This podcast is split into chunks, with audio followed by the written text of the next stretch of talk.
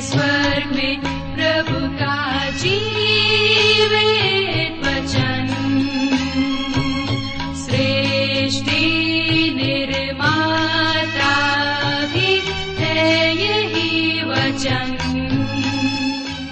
नमस्कार श्रोताओ, बाइबल अध्ययन कार्यक्रम सत्य वचन में आप सभी का हार्दिक अभिनंदन करते हैं। श्रोताओ, जैसा कि आपको मालूम है कि इन दिनों हम पवित्र शास्त्र बाइबल के नए नियम में से फिलिपियो नामक पत्री का विस्तार पूर्वक अध्ययन कर रहे हैं और हमें पूरा विश्वास है कि इस अध्ययन से आपको आध्यात्मिक लाभ मिल रहा है। तो आइए, आज के इस बाइबल अध्ययन में हम सम्मिलित हों। मन की तैयारी के लिए सुनते हैं एक मधुर संगीत रचना।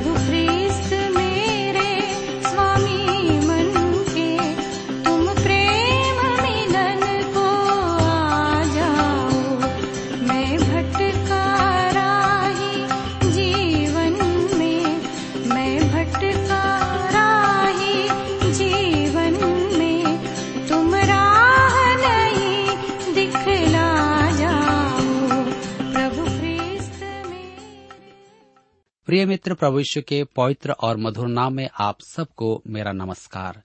मैं कुशल पूर्वक हूँ और मुझे आशा है कि आप सब भी अपने परिवार के साथ में रहते हुए, अपने प्रियों के साथ में रहते हुए कुशल पूर्वक हैं और फिर से आज परमेश्वर के वचन में से सुनने के लिए तैयार बैठे हैं। मैं आप सभी श्रोता मित्रों का इस कार्यक्रम में स्वागत करता हूँ। विशेष करके अपने उन सभी नए मित्रों का जो पहली बार हमारे इस कार्यक्रम में भाग ले रहे हैं। मैं आपको फिर से बताना चाहता हूँ कि हम इन दिनों बाइबल में से फिलिपियों की पत्री नामक पुस्तक का अध्ययन कर रहे हैं। और पिछले अध्ययन में हमने देखा कि पौलुस ने हमें एक आदेश दिया था, प्रभु में आनंदित रहो। फिर उसने एक और आदेश दिया, किसी भी बात की चिंता मत करो, परंतु हर एक बात में, प्रार्थना में, परमेश्वर से निवेदन करो। तो आइए आज हम इससे पहले कि आगे बढ़ें, प्रार्थना करें और परमेश्वर से आज के अध्ययन के लिए सहायता मांगे। आइए हम प्रार्थना करें। हमारे जीवित और सामर्थ्य पिता परमेश्वर हम आपको धन्यवाद देते हैं आज के सुंदर समय के लिए, जिसे आपने हम सबके जीवन में दिया है, ताकि हम फिर से आपके जीवित वचन का अध्ययन कर सके। इस समय जब हम आपके वचन में से सीखते हैं, हमारी प्रार्थना है कि आप हमें से प्रत्येक श्रोता भाई बहनों को अपनी बुद्धि, ज्ञान और समझ प्रदान कीजिए, ताकि आज हम जो कुछ भी सुनते हैं, सीखते हैं, अपने जीवन में ग्रहण कर सकें और उसके अनुसार चल सकें। हमारी प्रार्थना उन भाई बहनों के लिए भी है जो बीमार अवस्था में हैं, जो निराश हैं, चिंतित हैं, परेशान हैं, अपनी नौकरी को लेकर अपने वैवाहिक जीवन को लेकर पारिवारिक जीवन को लेकर या किसी प्रकार के कर्ज में या दबाव में है। पिताजी आप उनकी सहायता करें।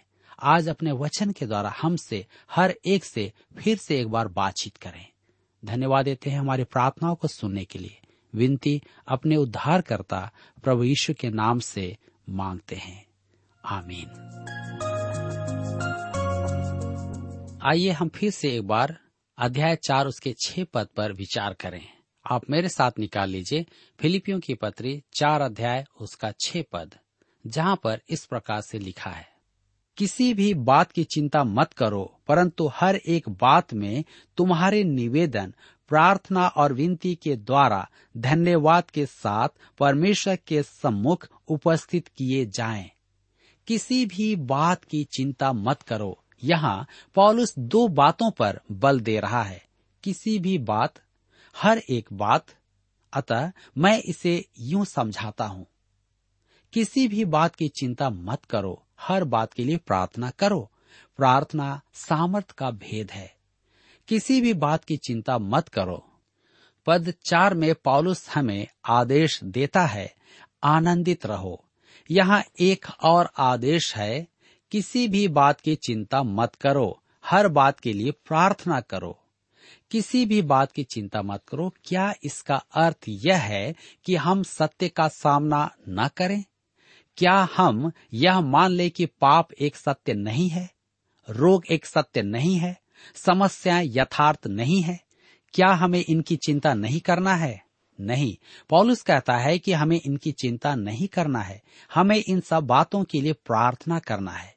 मैं स्वीकार करता हूँ कि मैं इस आदेश का पालन नहीं करता हूँ, क्योंकि मैं चिंता करता हूँ, जैसे मेरे भाई भी चिंता करते हैं। हमें चिंता नहीं करने का कारण है कि हमें प्रार्थना करना है। अर्थात हमें जीवन की हर एक बात के लिए परमेश्वर से प्रार्थना करना है। एक महिला ने डॉक्टर काम्बल मार्गन से पूछा, क्या हमें छोटी छोटी बात के लिए परमेश्वर से प्रार्थना करना चाहिए? डॉक्टर मॉर्गन ने कहा, क्या आप जीवन की कोई ऐसी बात सोच सकती हैं जो परमेश्वर के लिए बड़ी बात हो, जिसे हम बड़ी समस्या समझते हैं? वह परमेश्वर के सामने कुछ भी नहीं है। परमेश्वर चाहता है कि हम अपनी छोटी सी छोटी बात भी उसे बता दें। हम विश्वासियों को एक अभ्यास बना लेना है कि प्रार्थना में सब कुछ उसके सामने रख दें। कुछ भी ना बचे। मैं यात्रा करते समय कई बार अपनी सारी बातों को परमेश्वर से कह देता हूँ। और मुझे अच्छा लगता है, क्योंकि हमें हर बात के लिए प्रार्थना करना है। हमें सीखना है। मैं पॉलुस के इसी आदेश का, जो हर बात में प्रार्थना करो, के संदर्भ में फेनेलिन मध्य युग के एक योगी की चेतावनी आपको पढ़कर सुनाता हूँ। लिखा है, परमेश्वर को अपने मन की हर एक बात बता दो, जैसे कि कोई अपने घनिष्ठ मित्र को अपने मन की सुख दुख सुनाता है। उसे अपने कष्ट सुनाओ कि वह आपको सांत्वना दे। उसे अपनी खुशियाँ सुनाओ कि वह आपको विनम्र बनाए। उसे अपनी लालसाएँ बताओ कि वह उनका शोधन करे। उसे अपनी घृणा बता दो कि वह आपको उन पर विजयी बनाए। उससे अपनी परीक्षाओं का उल्लेख करो कि वह उनसे आपकी रक्षा करे। उसे अपने दिल की चोटों का वर्णन करो कि वह उन्हें चंगा करे। भलाई के प्रति आपकी उदासीनता, बुराई के भ्रष्ट विचार, आपकी अस्थिरता भी उसे बता दें। उसे बता दो कि आपका स्वार्थ कैसे आपको किसी के प्रति अन्यायी बनाता है। निस्सारता कैसे आपको अनिष्ट बनाती है। घमंड कैसे आपको छलिया बनाता है। आदि सब कुछ उसे आप बता दें। मेरे प्रियो, यदि आप इस प्रकार अपनी सब दुर्बलताएँ, आवश्यकताएँ, समस्याएँ बता दें तो आपके पास कहने के लिए कमी न होगी। आपके विषय का अंत नहीं होगा। वह लगातार नया होता रहेगा। जिन मनुष्यों में आपस में छिपाने के लिए कुछ नहीं है, उन्हें चर्चा विषयों की कमी नहीं होती है। वे शब्दों को चुनकर उपयोग नहीं करते क्योंकि छिपाने के लिए उनके पास कुछ नहीं है और न ही वे चर्चा विषयों की खोज करते हैं। वे दिल खोलकर बात करते हैं, वे जो सोचते हैं कह देते हैं। धन्य है वे जो परमेश्वर के साथ ऐसा घनिष्ठ, आबाधित वार्तालाप करते हैं। इस संदर्भ को मैंने वर्षों अपनी बाइबल में रखा और अब भी कभी कभी पढ़ता रहता हूँ। आप शायद सोच रहे होंगे कि मैं अति धर्मी सुनाई देता हूँ, जब मैं गवाही देता हूँ कि मैं प्रार्थना में प्रभु के समक्ष अपने बोझ डाल देता हूँ, मैं स्वीकार करता हूँ कि जब मैं अपनी हर एक बात उससे कह देता हूँ, तब प्रार्थना के बाद अपने बोझ फिर से उठा लेता हूँ। यही तो मेरी भी समस्या है।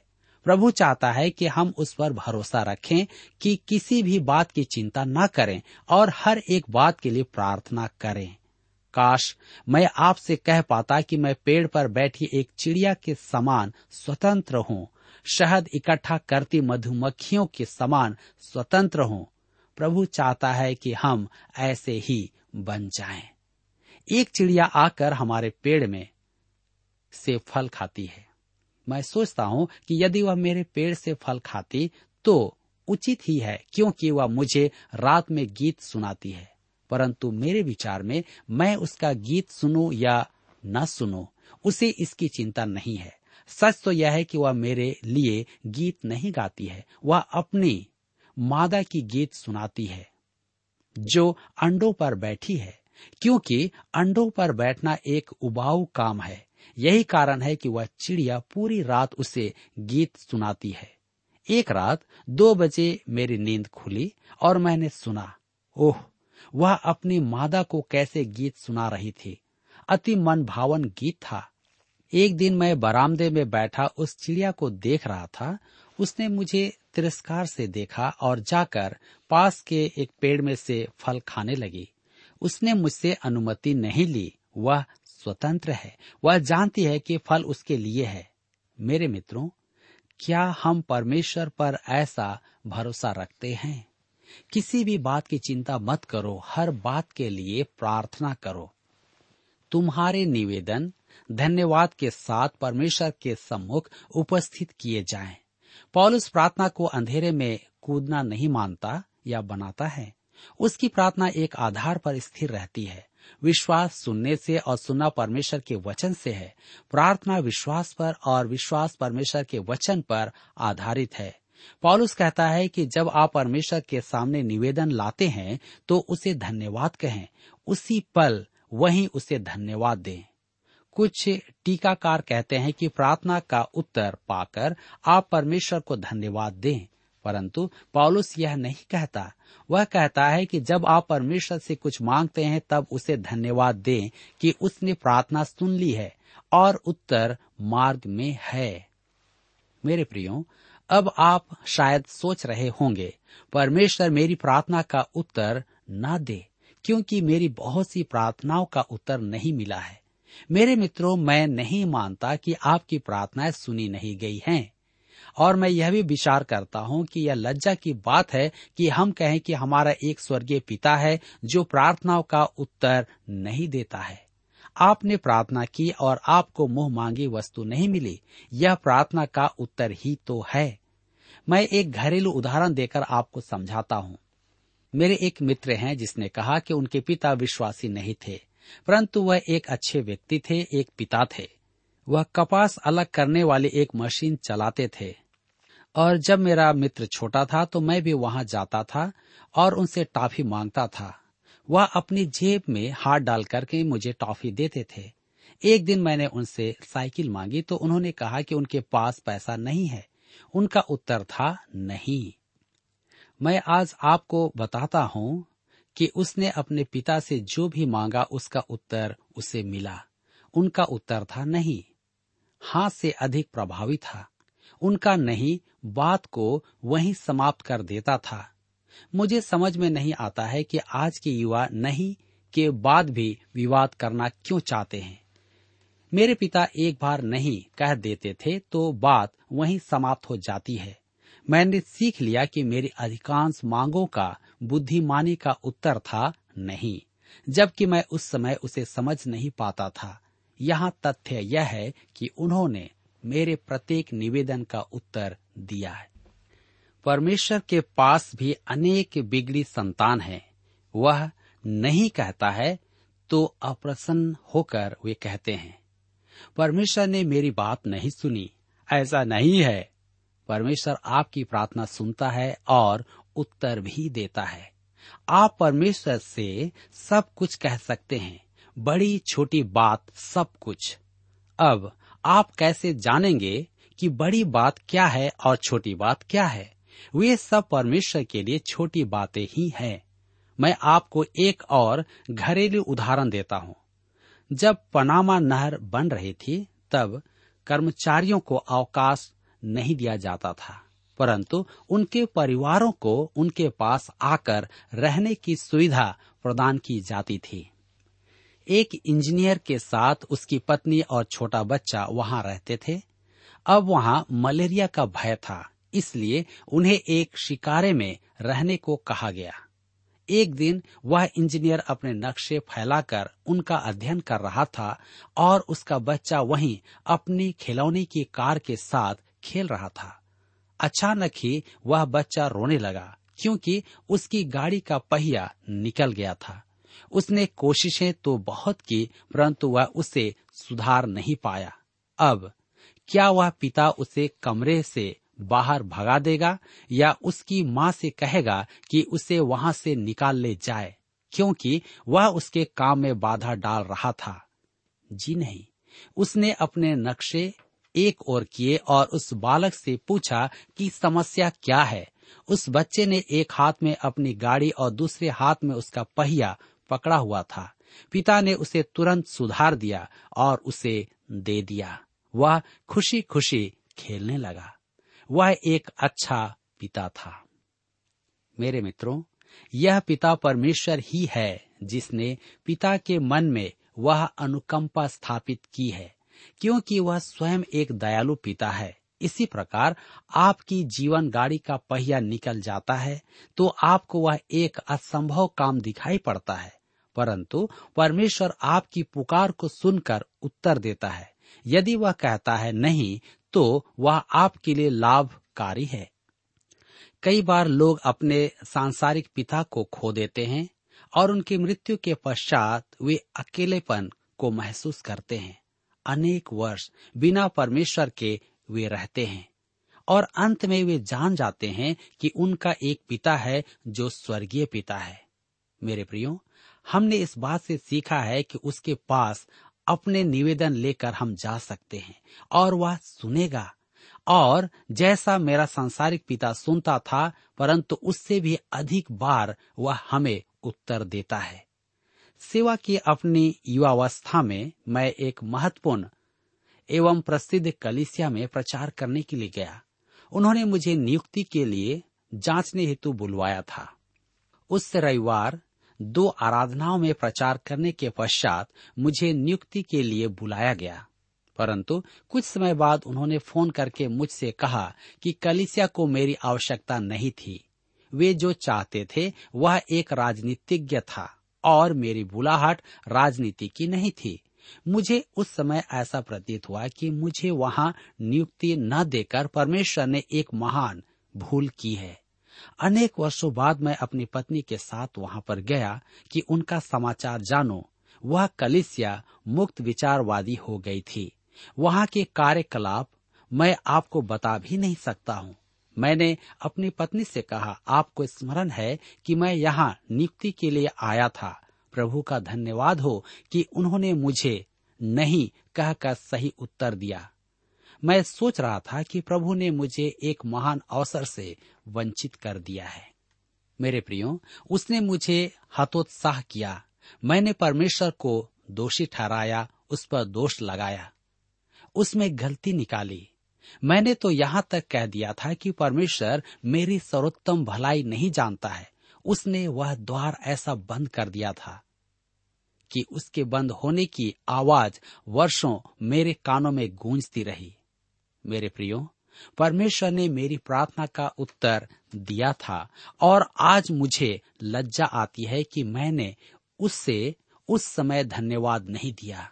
अतः आपके लिए मेरा परामर्श है, यह कहने की अपेक्षा कि परमेश्वर ने आपकी प्रार्थना का उत्तर नहीं दिया।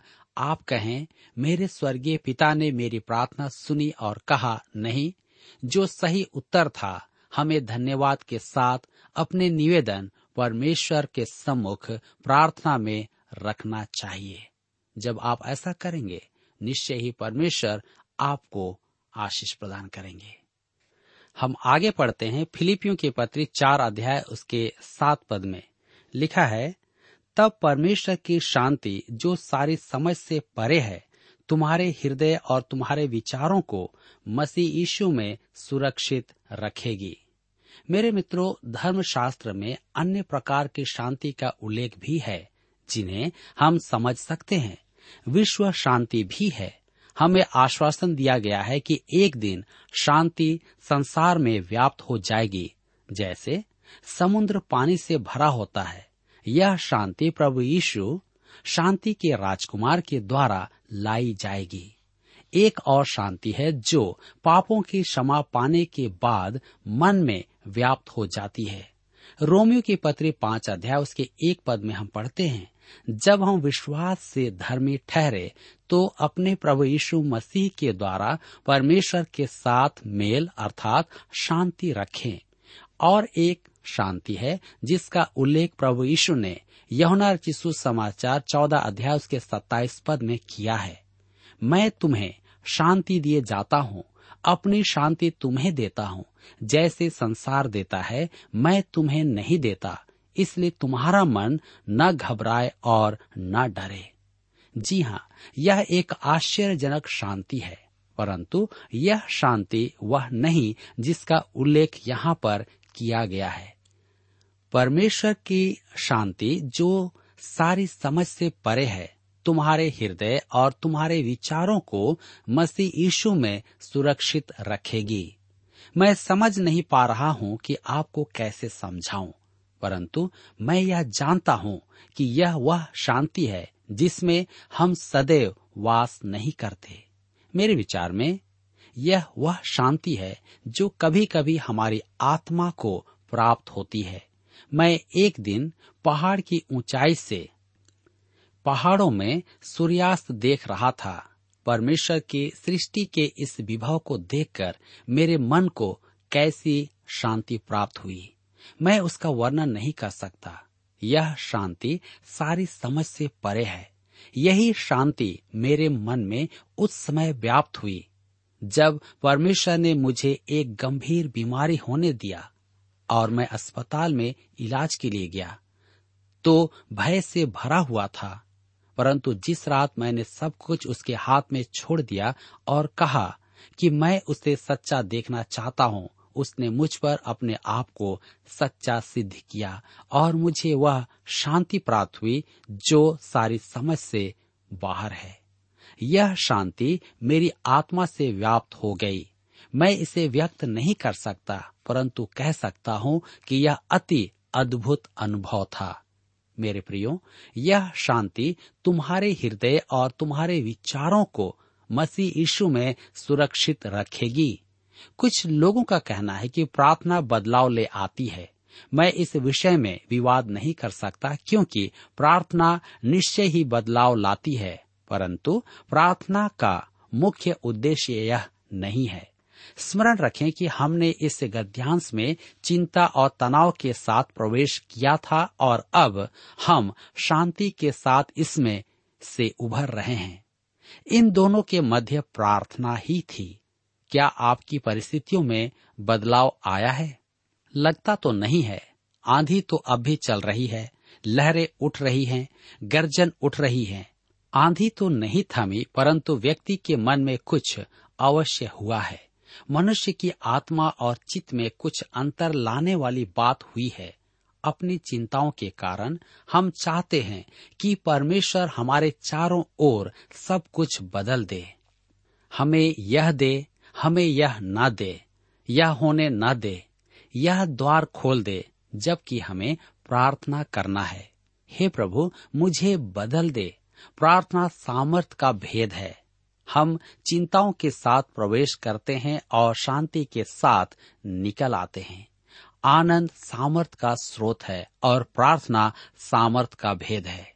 मेरे प्रियो, यदि हम इस बात को समझ गए और समझ पाते हैं तो निश्चय ही जानिए कि हमारे जीवन में भी अद्भुत शांति होगी।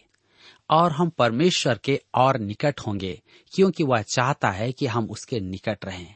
अर्थात प्रार्थना के द्वारा हम सामर्थ को प्राप्त करते हैं, हमारे जीवन में आनंद और शांति होती है। क्या आज आप चाहते हैं कि आपके जीवन में भी शांति और आनंद हो जाए? यदि हाँ तो आज आप परमेश्वर के निकट आए, प्रार्थना में उसके पास आए और उस आनंद को प्राप्त करें। मेरे मित्रों, यहाँ पर आज हमारे अध्ययन का समय समाप्त होता है और मैं आशा करता हूँ कि आज के इस अध्ययन के द्वारा भी आपने अवश्य ही अपने जीवन में आत्मिक लाभ प्राप्त किया है। प्रभु, आप सबकी सहायता करे ताकि आप शांति प्राप्त कर सकें, प्रार्थना में समय दे सकें। प्रभु, आप सबके साथ हो।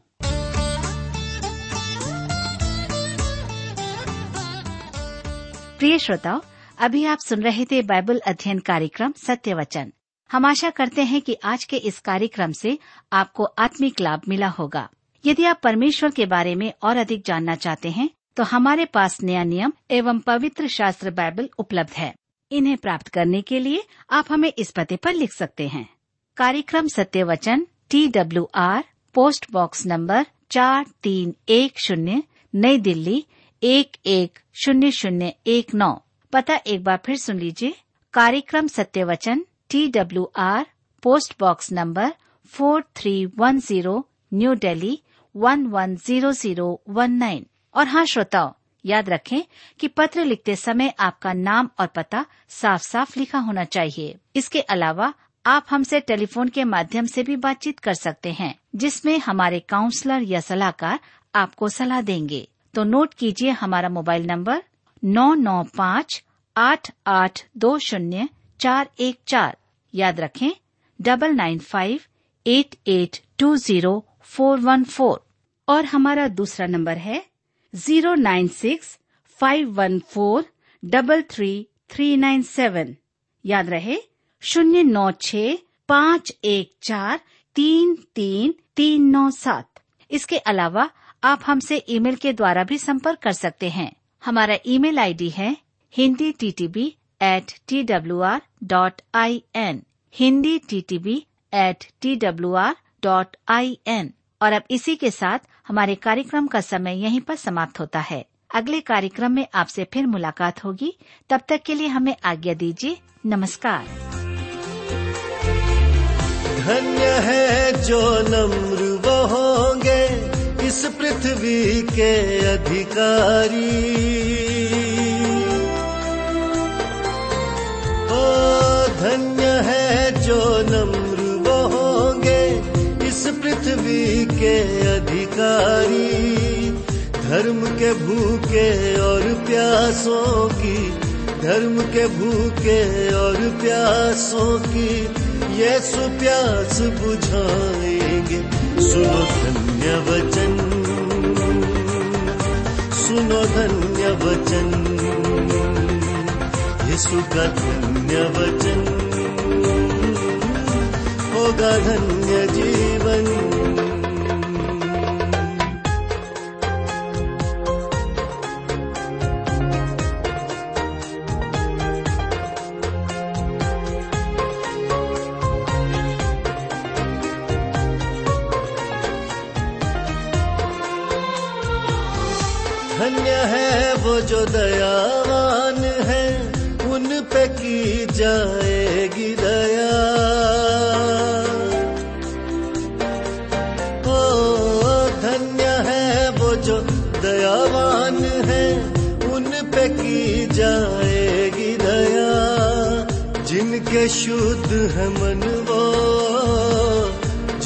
शुद्ध है मनवा परमेश्वर के दर्शन सुनो